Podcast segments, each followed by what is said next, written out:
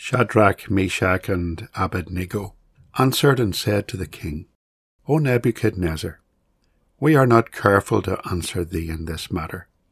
But if it be so, our God whom we serve is able to deliver us from the burning fiery furnace, and he will deliver us out of thine hand, O king.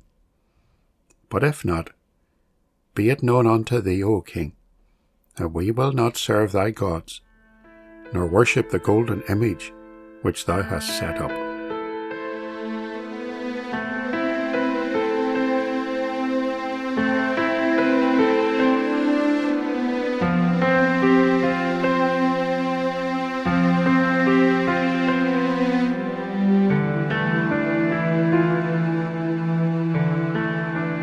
In March 2021, a group of church leaders in Scotland legally challenged the Scottish Government in the Court of Session, claiming that the COVID restrictions that had been placed on churches were a breach of their freedom of religion. The judge at that court, Lord Braid, agreed, ruling that the government's regulations, and I quote, constitute a disproportionate interference into people's freedom to manifest their religious beliefs, and that they went further than they were lawfully able to do. It was an important and landmark ruling that went further than Scotland, and perhaps made the ruling parties in other parts of the British Isles think twice before imposing more restrictions on the Lord's Church. Before that case, we had witnessed the strange sight of government edicts imposed upon churches in the interest of safety. Churches had been ordered to close, to space out their seating areas, to restrict their numbers, to stop singing, to meet outdoors, to make their people hide their faces behind masks. Government interference in the affairs of God's kingdom in England, Ireland, and Scotland, requiring churches to deliberately disobey the precepts set out in God's Word, is not entirely unprecedented. In this history podcast, we're going to travel back in time to 1662, when the government expelled from the churches all those ministers who would not conform to their punitive decrees. 1662 became known as the year of the Great Ejectment. If we don't know our history, then we are bound to repeat it, and repeat its errors. I'm Bob McAvoy, and this is the Semper Reformata podcast.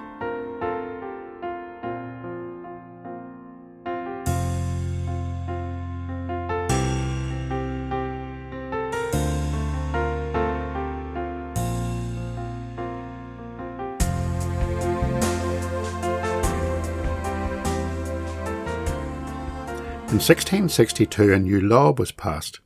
It was called the Middleton Act, and under this law, a minister could only serve in a parish if a bishop or a patron, for example, a local laird, had nominated him.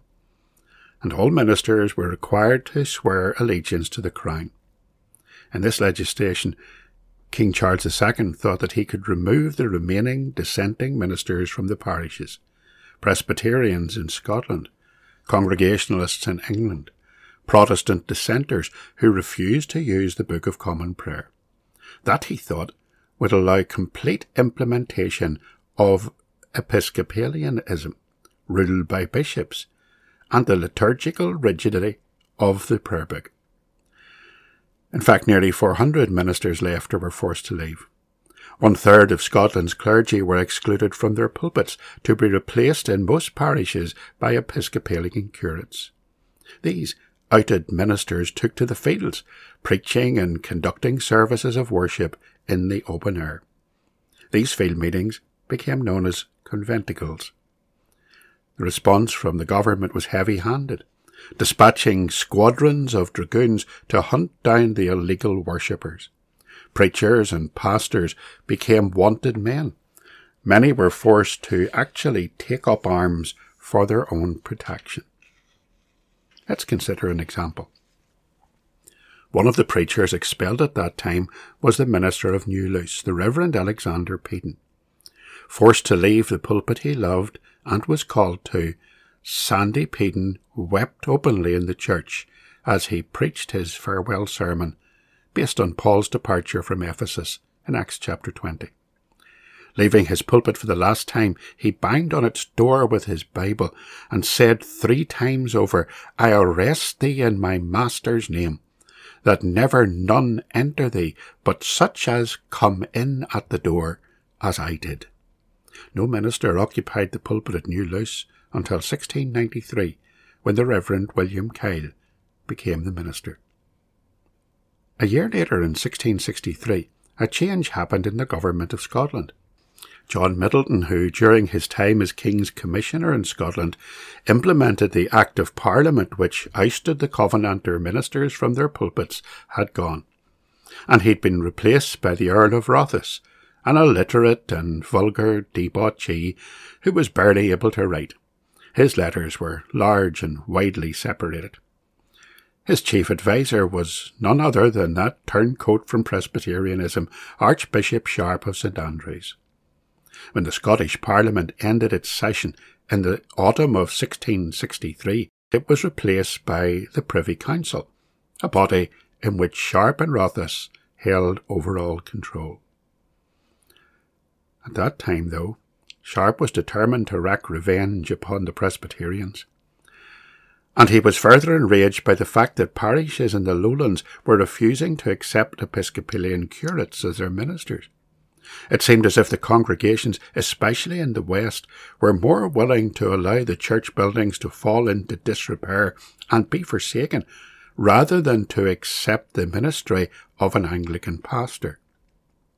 Sharp resolved to crush all this opposition, and he travelled to London, where he persuaded the king to reinstate the then obsolete Court of High Commission a body that had arbitrary powers to try and convict all people who refused to worship in Episcopalian churches. Sharp himself was the president of this court. He sat with nine prelates and thirty-five laymen. The verdicts of the court were final and often reached without any recourse to evidence of any sort. Landowners were fined for allowing conventicles on their land, Field preachers were arrested and banished. Women were flogged and children sold off as slaves.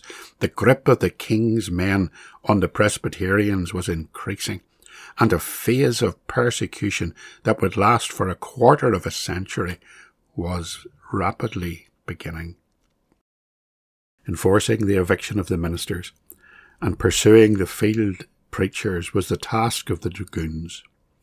These soldiers, under the leadership of Sir James Turner, were sent to dragoon people into the churches, to literally drive people physically at pain of death into churches where Anglican services were being preached by the curates.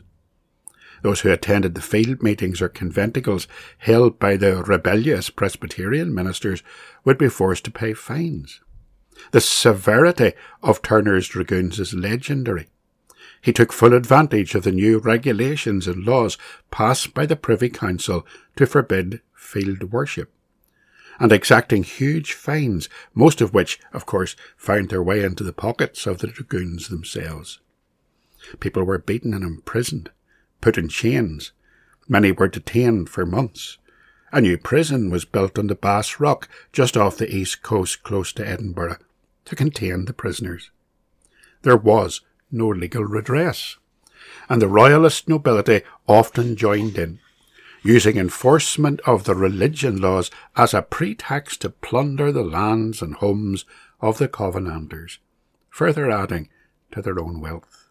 So the rich got richer, the poor were crushed and oppressed by the state, and those who attempted to remain faithful to God and His word were ruthlessly persecuted, persecuted to death in many cases.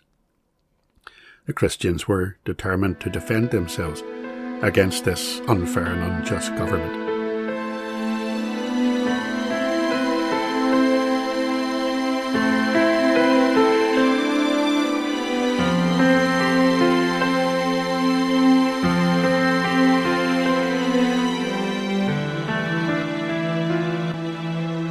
1666, the military build-up on both sides, government and Covenanters, was continuing. The oppressive activities of the dragoons caused anger and resentment among the common people. Down in Galloway, in the town of Dalry, a platoon of soldiers had claimed the corn of an old farmer called Greer in lieu of payment of a fine. Greer had tried to escape, but the dragoons had caught up with him and had tied his feet and his hands together, intending to sling him on a stick as an animal, then to take him and roast him on a gridiron, a kind of barbecue in modern terms.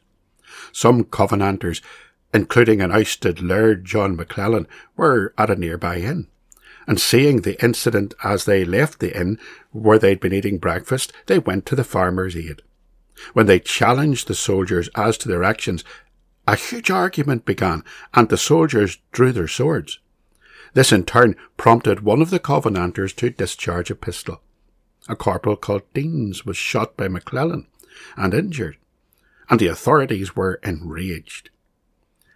Out of this petty scuffle in a remote village in the Ayrshire Hills sprang an unplanned rebellion. Some 150 Covenanters had gathered near Dumfries, determined to do something to lighten the burden of oppression, and the incident at Dalry would only serve as an excuse for the government to enact vengeance. So they agreed on a bold plan. James Turner, the dragoon commander, had been taken ill and was lying in a house at Dumfries, and the band of Covenanters determined that they would take him prisoner. With almost 200 men, they entered Dumfries, where Turner only had some 70 men quartered, and of these only around 12 were actually in the town at the time. Turner was taken captive. The band of Covenanters left Dumfries and marched to Ayr and then turned east towards Lanark, determined that they would march to Edinburgh, where I suppose they thought with such a famous hostage to bargain with, they would be able to petition the government for relaxation of the laws regulating worship. Along the road, the treatment meted out to Turner varied. At first, when he was captured, he was clothed only in his night clothes and was being led along on a horse with no saddle, just a halter. A number of his captors actually wanted to put him to death, but they were overruled by the others. It's said that Turner was actually more annoyed with the Presbyterian habit of saying grace before meals than he was with the poor quality of their food. Some of the ministers among the Covenanters would witness to Turner, would plead with him to turn from his sinful ways. The Reverend John Welch himself prayed with Turner and assured him that they earnestly sought the salvation of his soul. Later, Turner would comment that, to what they spoke of my conversion, I said, it would be hard to turn a Turner. At the Bridge of Doon, General James Wallace joined the march. Wallace was a good man, a professional soldier, who had fought for Parliament in the Civil Wars. And he moulded the rabble that he found into a good functional platoon. He was courteous to Turner and even earned the man's admiration for his military abilities. At Lanark, on the 25th of November 1666, the marchers crowded round the toll booth and published a declaration in which they renewed the covenants and deplored the burning of the Solemn League and Covenant by the government. They justified their march by pointing out that episcopacy had been forced upon the people, while fines and imprisonments had been levied on Presbyterian worshippers. The military activities of the dragoons and the judgments of the High Commission were all cited as reason enough for their actions. The Covenanters marched on from Lanark towards Edinburgh, still with their hostage, but they were plagued with bad weather along the way, and they arrived at Bathgate having tramped across sodden moors and were unable to find any accommodation. By midnight, they were forced to march on, and when morning found them five miles from Edinburgh, they were hardly recognisable as the fighting force that Wallace had been training at Lanark. Although militarily the Covenanters had little hope of success against the armies of the king, the authorities did fear an armed insurrection, and they had placed cannon at the gates of the city. By the time the band of Covenanters reached Edinburgh, their entrance was barred and their request for an audience with the council was simply refused. So they retreated to Rullion Green. It was Wednesday, the 28th of November, 1666. Perhaps their intention was simply to camp there, to rest, thinking that perhaps the council would listen to their requests and be reasonable in their response. But the hapless Covenanting band were ambushed by around 3,000 government troops, all of them regular soldiers, all armed and all ready for action. Around 900 Covenanters were there, and yet they only had 60 muskets between them, and they were facing overwhelming odds. Jock Purves, writing in his classic book Fair Sunshine, notes that some of the weaker brethren among the Presbyterians on the march to Edinburgh had to be actually tied hand to hand with their stronger comrades to enable them to make the journey at all. And facing them at Rullion Green was a well fed and well nourished army of professional soldiers. The battle raged fiercely. Twice it actually looked as though the Covenanters might prevail, but the numbers were simply too much for them. They were ill equipped and they were exhausted and they were quickly overwhelmed. Fifty Covenanters were killed, including two brave Ulster ministers, John Cruikshank and Andrew McCormick. And some seventy or eighty men were taken captive and brought to Edinburgh, where they were hung, drawn, and quartered. Those not captured or killed fled over the hills to freedom. Their captive, Sir James Turner, had been brought to the battlefield along with the Covenanters. And when it was seen that the government forces under Dalziel had won the day, the Covenanters actually set him free. Long before the battle, Turner had struck a bargain with his jailers that in the event of a defeat they would go unpunished on the condition that Turner was not mistreated during his time in their captivity. Turner actually kept the bargain, and in the hour of victory he went along with his captors to the government soldiers where the two men surrendered. It was all in vain, though. Turner was overruled by the Privy Council in Edinburgh, who had the two men in question executed. Let's pause for a moment in our historical account, and let's turn our thoughts to worship. Those men and women who worship God in the fields of Scotland, who were determined to abide by the principles of worship that were set out in God's Word, would have sung metrical psalms at those conventicles. One psalm that speaks directly to their own experiences of persecution is Psalm 124. The psalmist writes, If God the Lord had not been on our side, let Israel say, Had not the Lord been near when foes attacked us, filling us with fear, and when their wrath against us reached its height, alive we had been swallowed in their spite. Verse 7, we have escaped, just as a captured bird out of the fowler's net has been set free. The snare is cut, we are at liberty. Our help is in the name of God the Lord who made the earth and heavens by his word. Psalm 124. And the tune is Old 124th.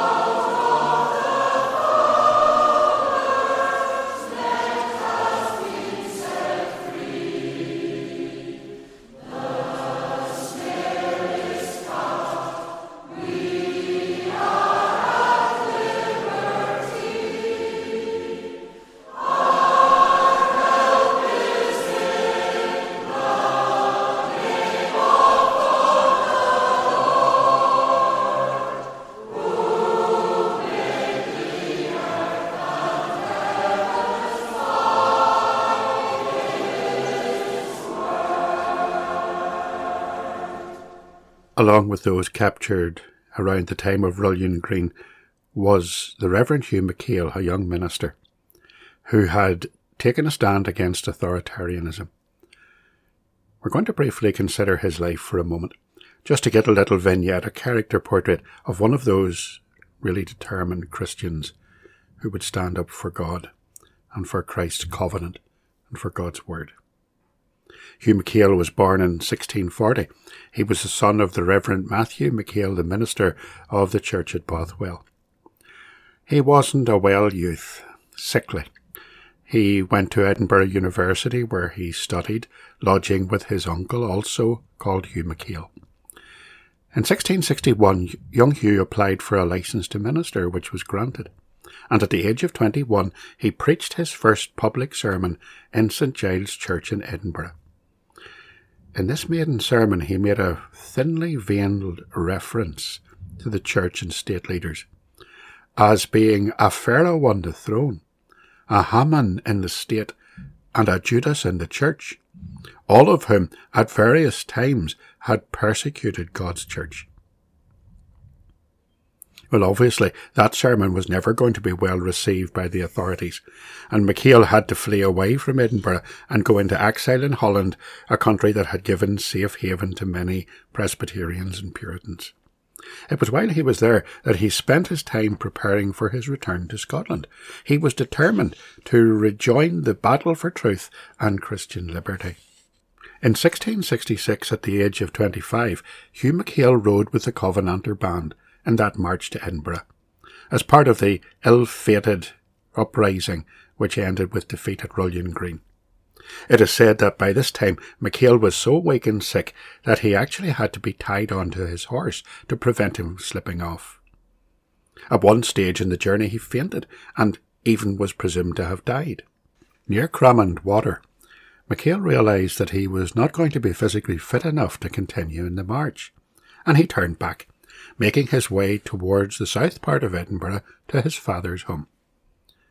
But he was stopped by a party of dragoons and arrested for being in possession of a sword and on suspicion of having been among the men of the uprising. Having been arrested and searched, he was taken to Edinburgh and placed in a cell. Now that McKail had been formally charged with being a rebel, and with having spoken seditious words at St Giles, he was then brought before Lord Rothes, who had been appointed to interrogate the minister. Rothes was enraged by McKail's quiet answers and his patient refusal to reveal the names of others. He ordered the executioner to bring out an implement of torture known as the boot. This was a boot shaped contraption made of cast iron, into which was placed the leg of a prisoner. The tormentor, the torturer, would then use a heavy mallet to drive a wedge of cast iron between the boot and the knee of the unfortunate victim. It was kneecapping in a primitive form. It broke the bones and tore the flesh of the leg. It produced excruciating agony and it left the victim unable to stand. In McKail's case, the wedge was driven in eleven times before Rothes finally gave up questioning him and returned him, now in dreadful agony, to the jail. All throughout the torture, McKail continued to remain silent about his fellow Covenanters.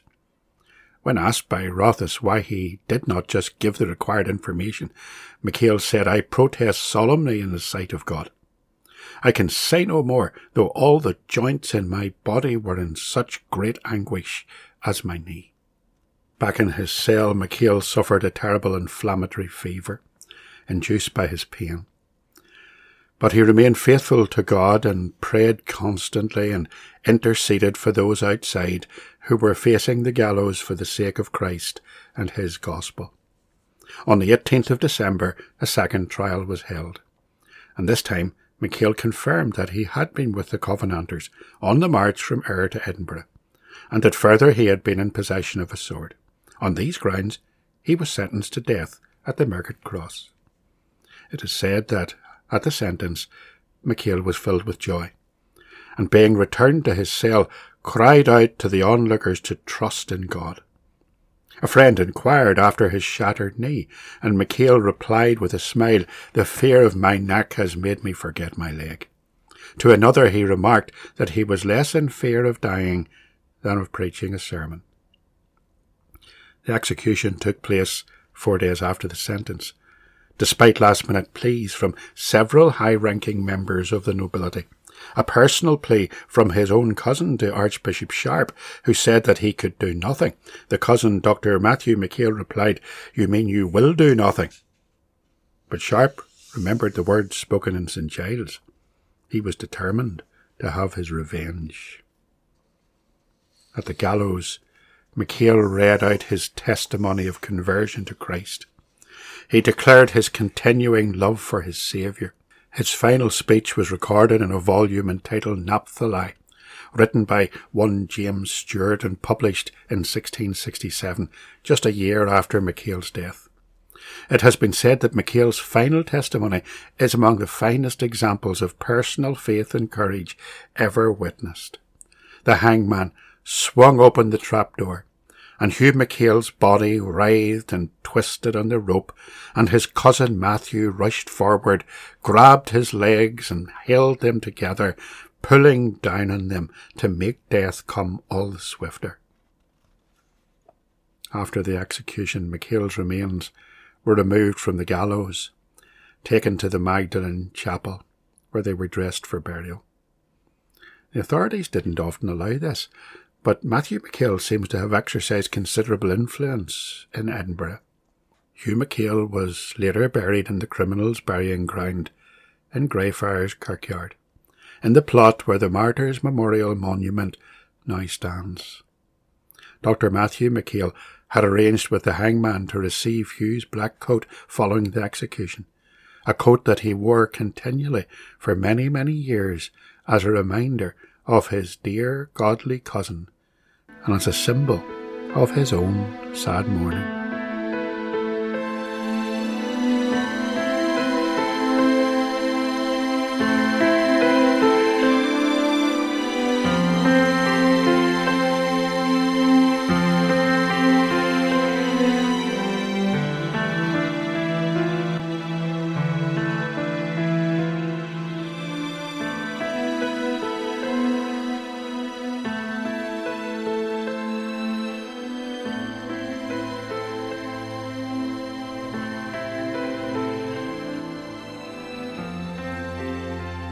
The death of Hugh McKail brought to the government a realization that the martyrdoms were not deterring further so-called fanatics from taking up the Covenanting cause. So they tried a new tactic. In 1669, the Act of Indulgence was passed, permitting ministers to return to their parishes provided that they did not attempt to stir up any more Covenanting activity. Ministers who accepted these terms became known as indulged Presbyterians. That had the effect of splitting the Covenanting movement. Many ministers accepted the government's terms, thinking that they had won some kind of a victory, while others would consider no compromise and remained out in the fields condemning the indulged clergy as traitors who were totally beyond the pale. Now the movement is split, and it's on its knees. It has to be said that many of the ministers who accepted the indulgence did so for reasons that were pure and honest, if somewhat inconsistent with their earlier professions. Many of these men were not traitors or supporters of the government. They were simple, godly ministers who saw the dangers of leaving their flocks without a shepherd, and thus leaving them at the mercy of the curates and without any gospel preaching. To many ministers, this was a worse crime than forsaking the principles of Presbyterianism. It also has to be said that even when a man accepted the indulgence, he was not free from government interference and persecution. Archibald Riddell was one such indulged Presbyterian, whose ministry was under constant scrutiny by the government. Although the minister had sworn to accept the king's rule, he was by nature a Presbyterian, and thus his sermons were monitored for sedition his every action was recorded. In 1680, Riddell was arrested and charged with preaching in the fields, an activity he had not been involved in since the Battle of Bothwell Bridge. His indictment read that he had preached in his own house without the permission of a curate, contrary to the law. He was found guilty and imprisoned on the Bass Rock, and later deported to America. The government decided that the situation was now under control, and that the remaining dissident Covenanters could be successfully culled. On the 13th of August 1670, an Act of Parliament, the Act Against Conventicles, passed in the Scottish Parliament, tightened yet again the prohibition on open air preaching. Now those attending such meetings could be fined, imprisoned, or deported. Ministers found organising any such meeting could be executed. If the conventicle were held in a house or in someone's property, then that person would be fined. If it were held in a town or a borough, then the local magistrates would be fined. Yet a small group of dedicated men and women remained. Among them were still some people who had signed the National Covenant. Men like John Blackadder and Donald Cargill. The first conventicle to be attended by armed Covenanters seems to have been held at Dunfermline on the 18th of June 1670. John Blackadder officiated with other ministers. And when a platoon of soldiers discovered the meeting, the men who were carrying arms repulsed them. The soldiers were wise enough to stand off from the meeting and observe those who were in attendance. So that tactic is not just a tactic of modern policing. And many of those were then later on arrested and fined, and some were even deported. Many conventicles, though, went uninterrupted and undisturbed. A large conventicle is recorded in 1679 at Kirkcudbrightshire. Six thousand Covenanters gathered to hear John Blackadder and others preaching. On this occasion, communion was offered to the attendees, and some three thousand people took the sacrament. Rows of rocks, known as the communion stones, were set up at the conventicle site, and the congregation came to these rocks in their turn to receive communion, while at the same time others listened to various preachers throughout the fields. I'm told these communion stones are actually still on the site of the conventicle at Skeoch Hill near Kirkcudbright. It was a well planned event. Yet despite the thoroughness of the organisers, it was infiltrated by non-adherents, who eventually reported back to their masters. Attempts were then made to break up the conventicles, but the Covenanters had posted sentries and were able to disperse out into the hills only to reconvene the next day at a spot three or four miles from the communion stones. In 1677 to 78, the law was tightened yet again. Landowners were made liable under the law to ensure that their tenants did not involve themselves in covenanting activities or organise meetings in their fields, and rumours persisted of armed rebellion. The government, acting in a panicky response in December 1677, brought in troops from the Highlands to root out the Covenanters. Some 8,000 Highlanders brought from Stirling down to Ayrshire. These soldiers became known as the Highland Host, and their excesses and their abuses of the local people are very well documented. It was the government's policy to actually billet these Highlanders in the private homes of anyone who refused to attend Anglican worship. Once billeted in a house, the soldiers would eat the poor people out of house and home. They would destroy and loot everything they could find. They would inflict pain and rape and death in the process. One account exists of how they murdered a pregnant woman by thrusting a knife into her stomach and of the death of a minister in Kilmarnock following a beating by the Highlanders. In most areas, the Highlanders were withdrawn by February 1678, although in Annanshire they remained and the people suffered under them until 1685. The Scottish Covenanters endured terrible persecution under the government between 1662 and 1689.